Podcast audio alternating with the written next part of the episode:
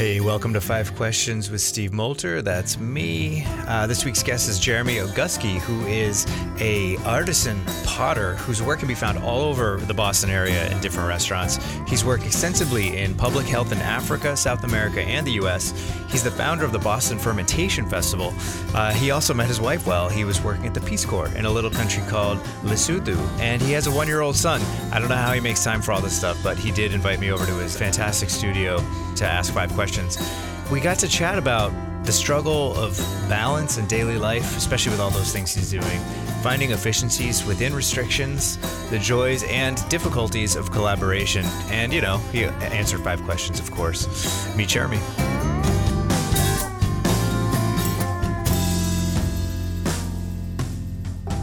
Uh, what's the most difficult thing you've ever had to do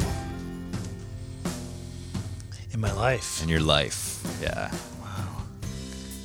feel like, um, and I'm I'm getting better at it. So this isn't something that I've mastered in any way. But one of the first things that that I think about is uh, committing to a relationship. Mm. So being married and being married every day, you know, like really recommitting to that. Yeah. Committing to my partner, uh, being the best person I can. Yeah. That's difficult. What um, are some things you do to like recommit every day? I appreciate the way you put it like how do you do that on a daily basis?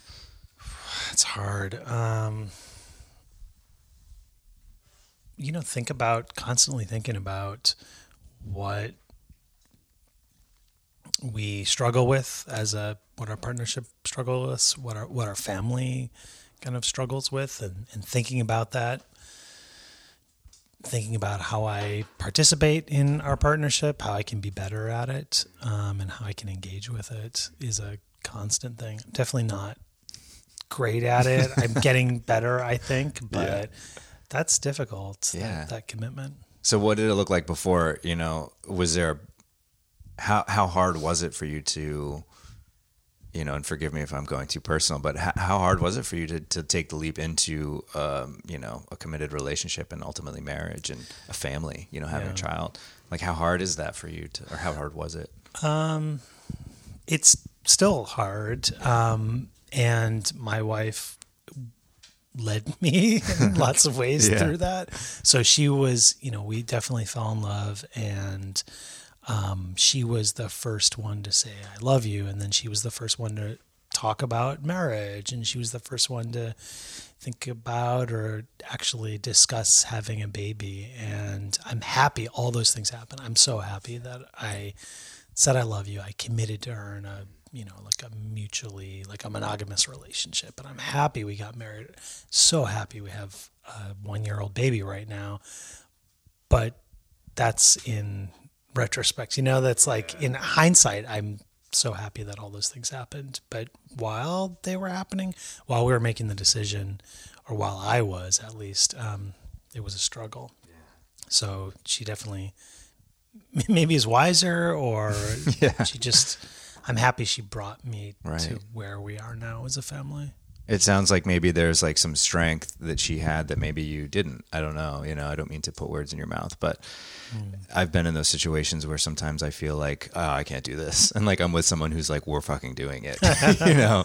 Yeah. And, and that's, I think that's an awesome, that's a great thing to have in a relationship, any relationship where you can balance each other out, right? Mm. I mean, yeah. Yeah. I think she's braver. Um, she's willing to tried new things in some ways. Um, she's wiser, mm-hmm. maybe has more forethought than I do.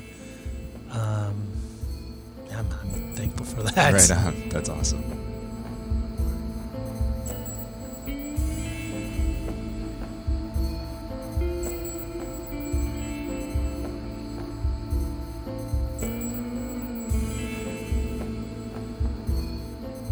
Um, Okay, so the next question will piggyback on that one. Um, how do you define being in love? That's a good. That's a really good question. Um, I mean, my wife right now is really the the longest, for sure, longest relationship, and really the deepest by far relationship I've had. I didn't have a lot of other relationships before her, so it's hard to compare. Although I, it's not, you're not really asking for a comparison. I mean, I don't. it's a tough one, man. I, that's why I asked the questions because I don't have any answers.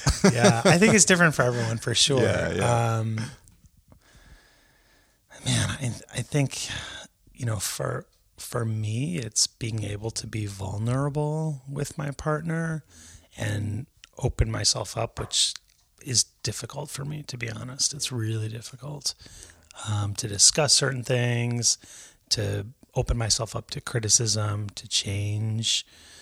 Um, like in partnership with someone, that's a big part of love for us. Something I, I'm like I said, I, I struggle with. I'm not good at, but I need to commit to being better at it.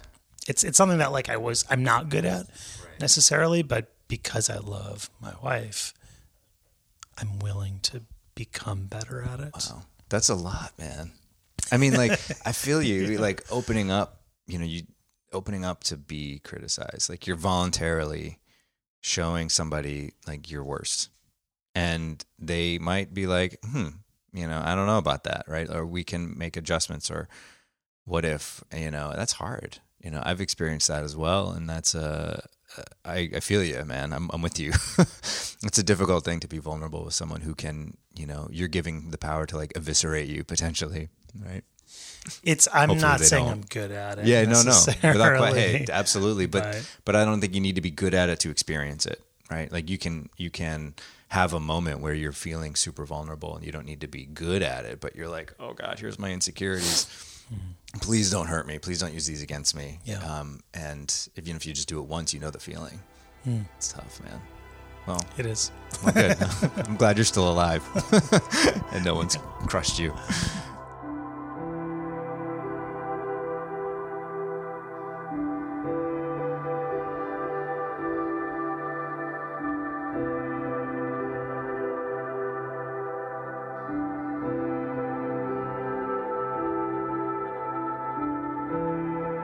As an artist, um, how do you approach collaboration?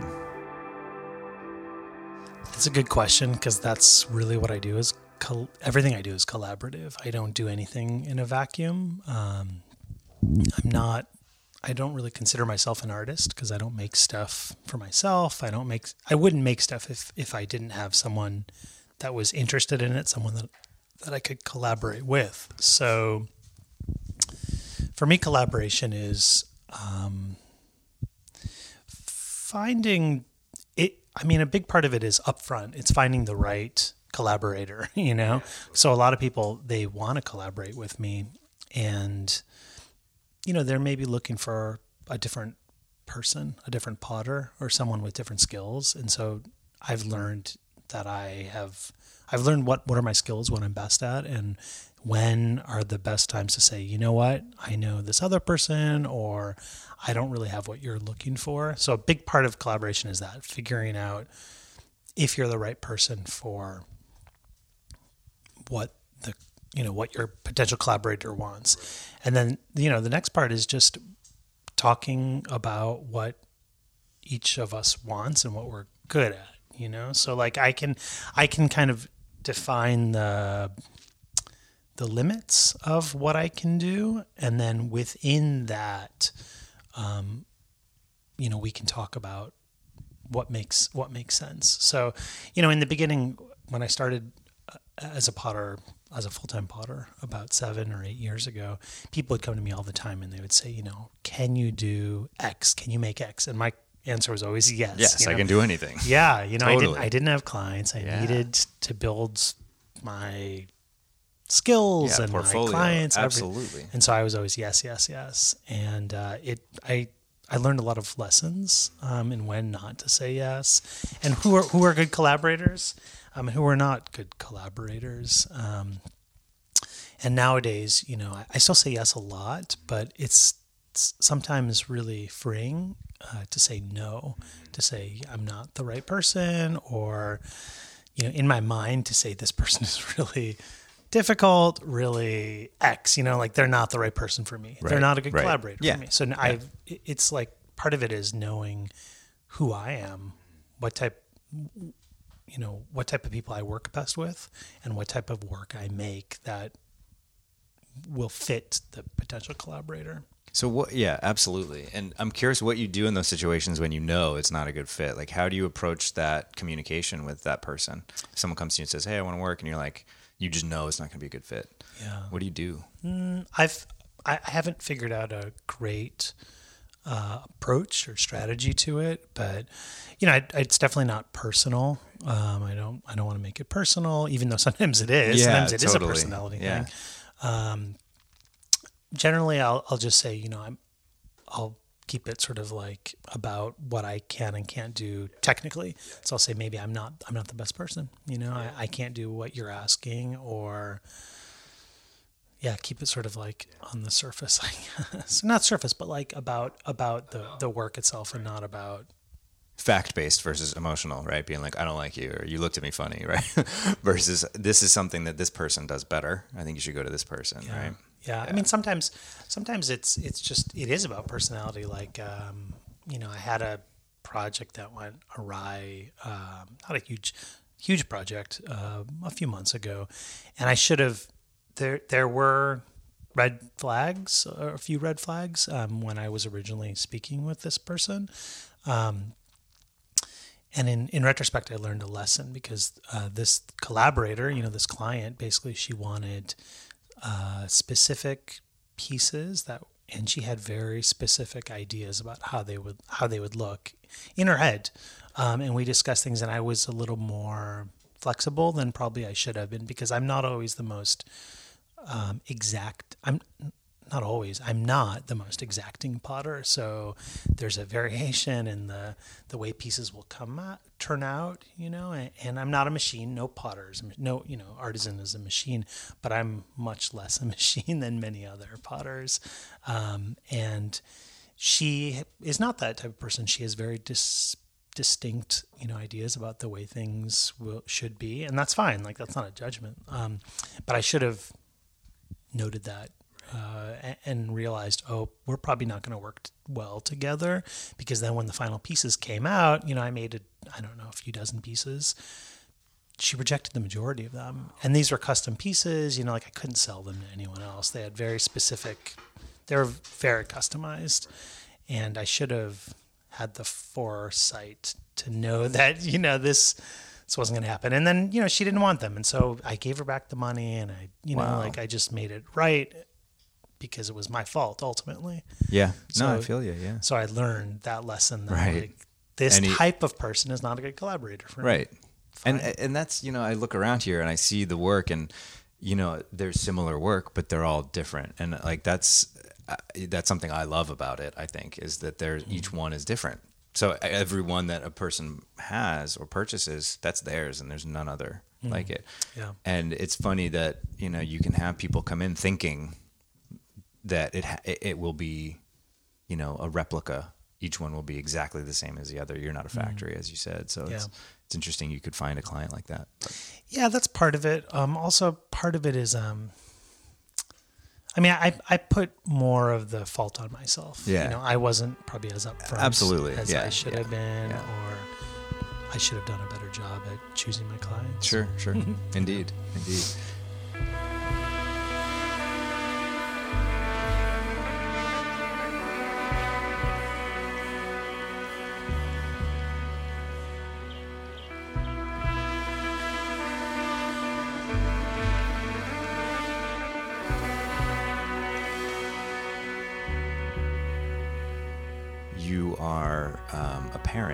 curious how, as a parent, you know, how having a, a one year old, especially such a young child, how hmm. does that affect the work you do? And like, how does that affect your approach to your work?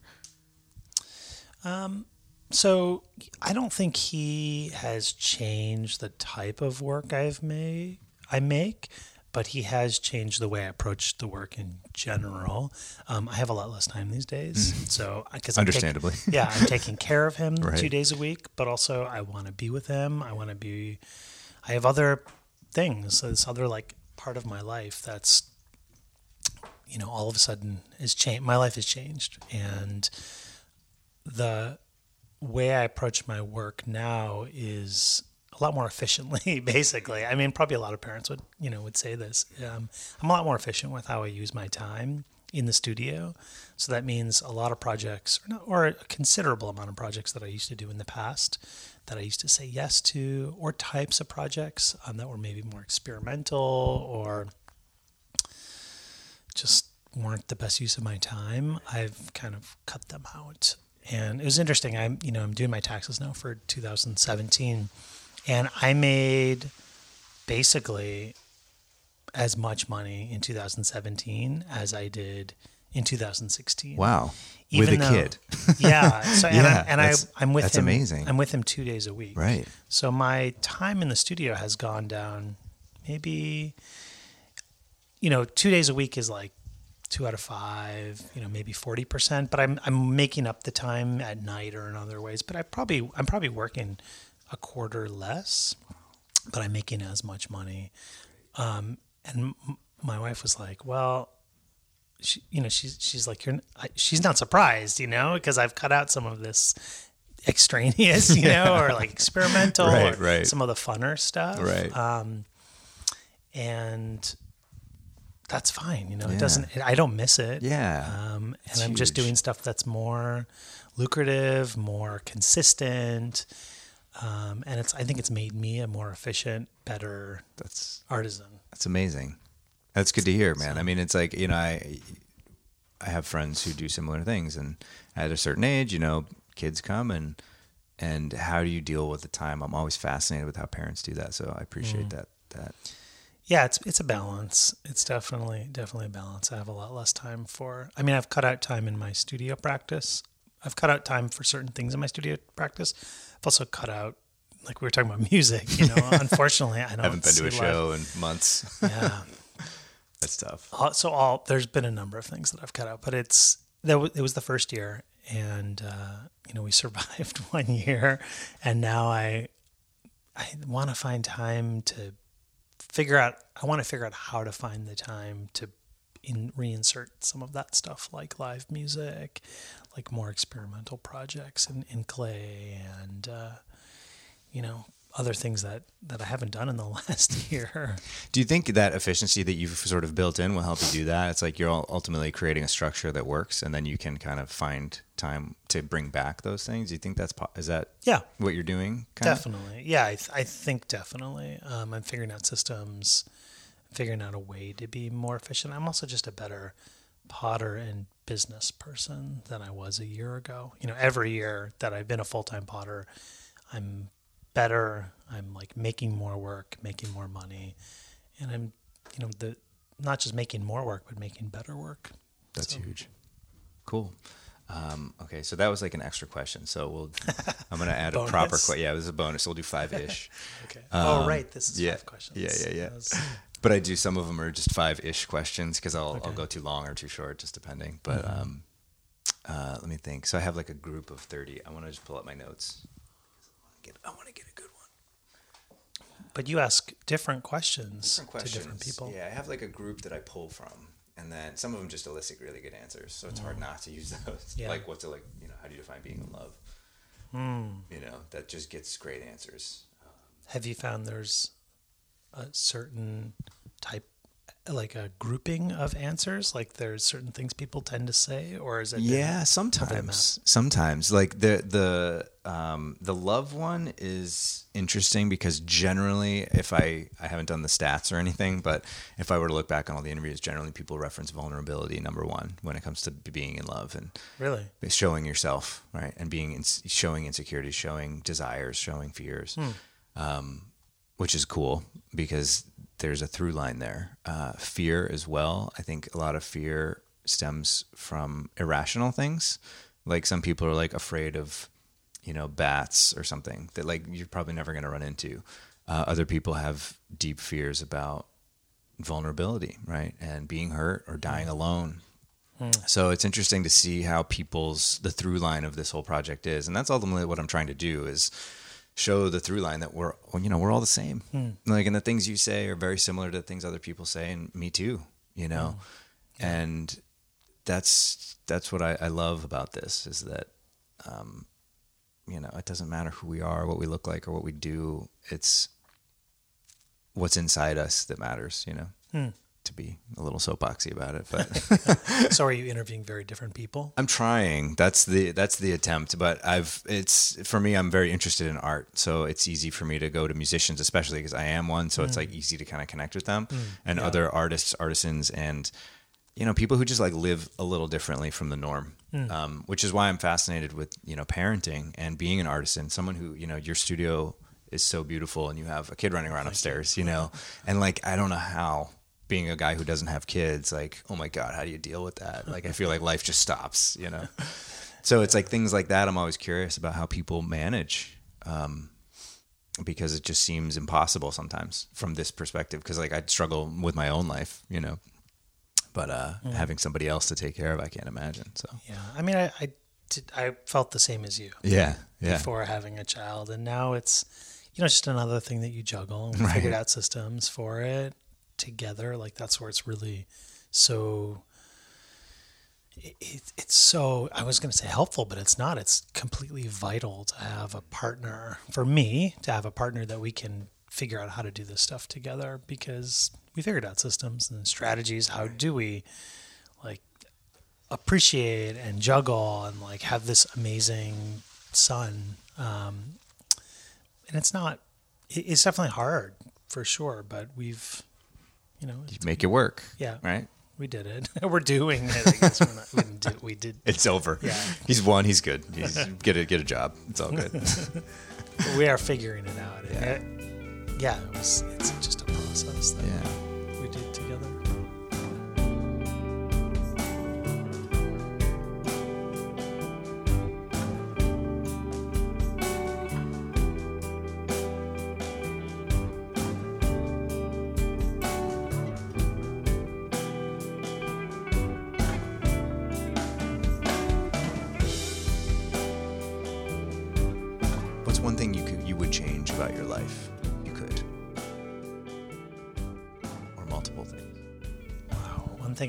change about my life Yeah. Is is there one thing broadly speaking specific anything, Okay. however you interpret.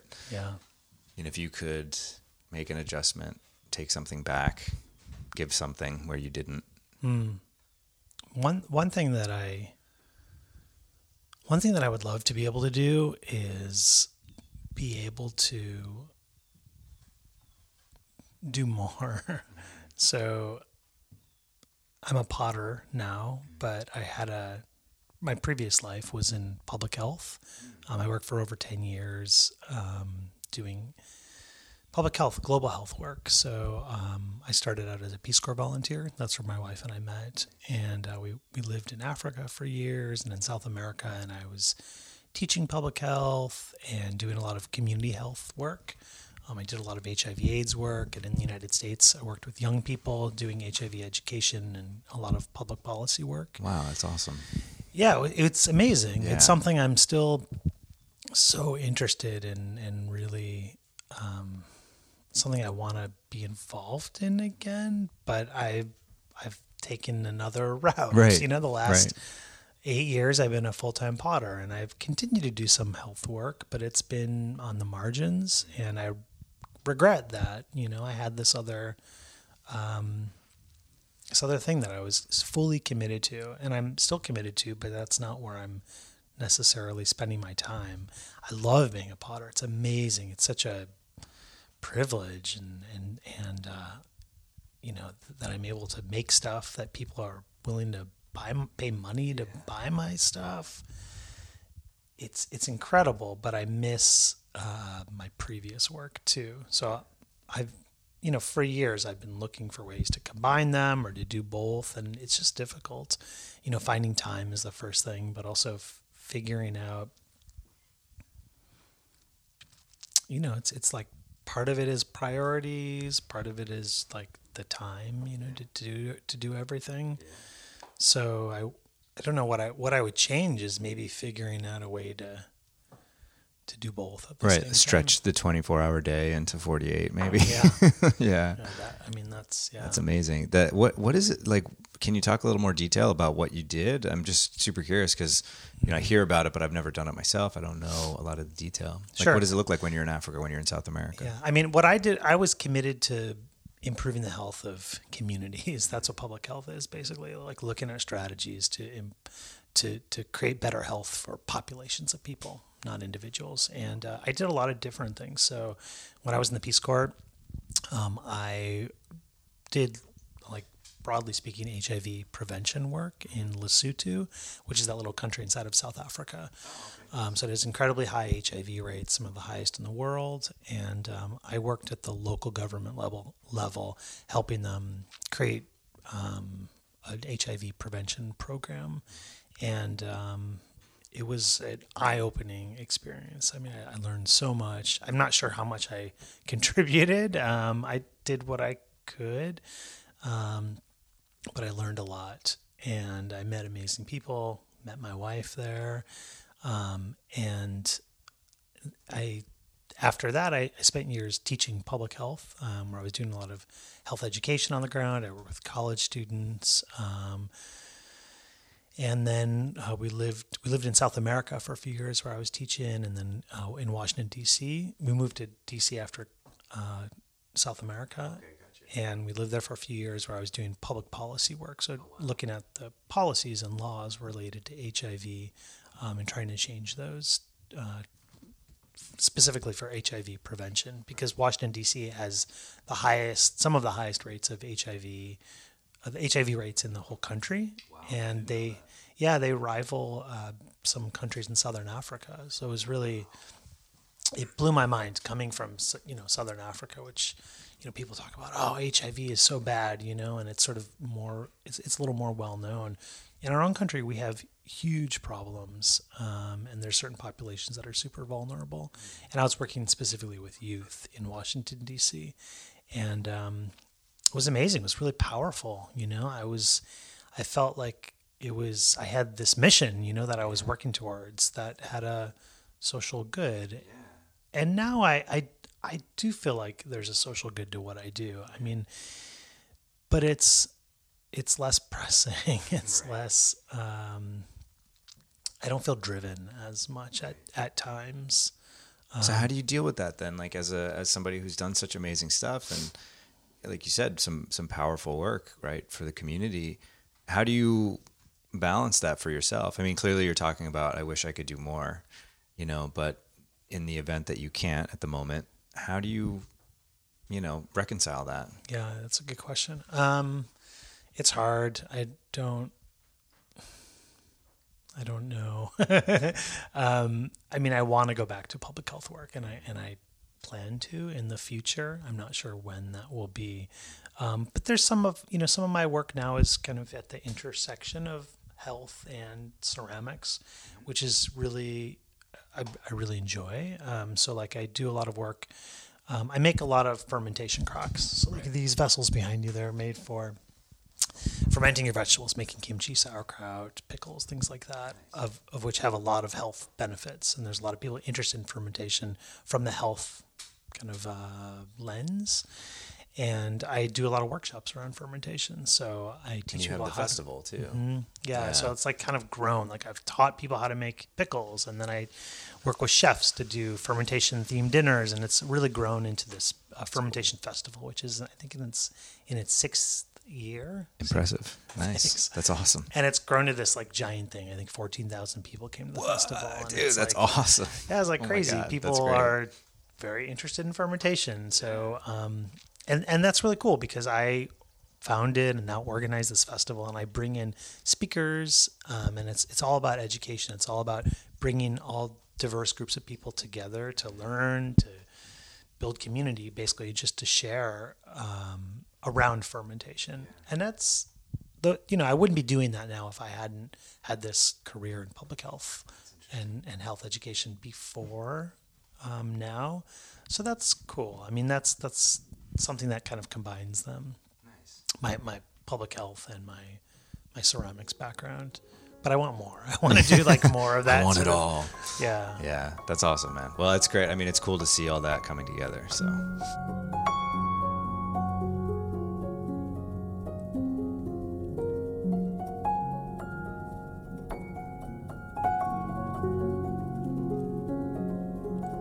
Um, so the last question I have, and I ask the same of all my guests, um, what will you miss the most when you're gone?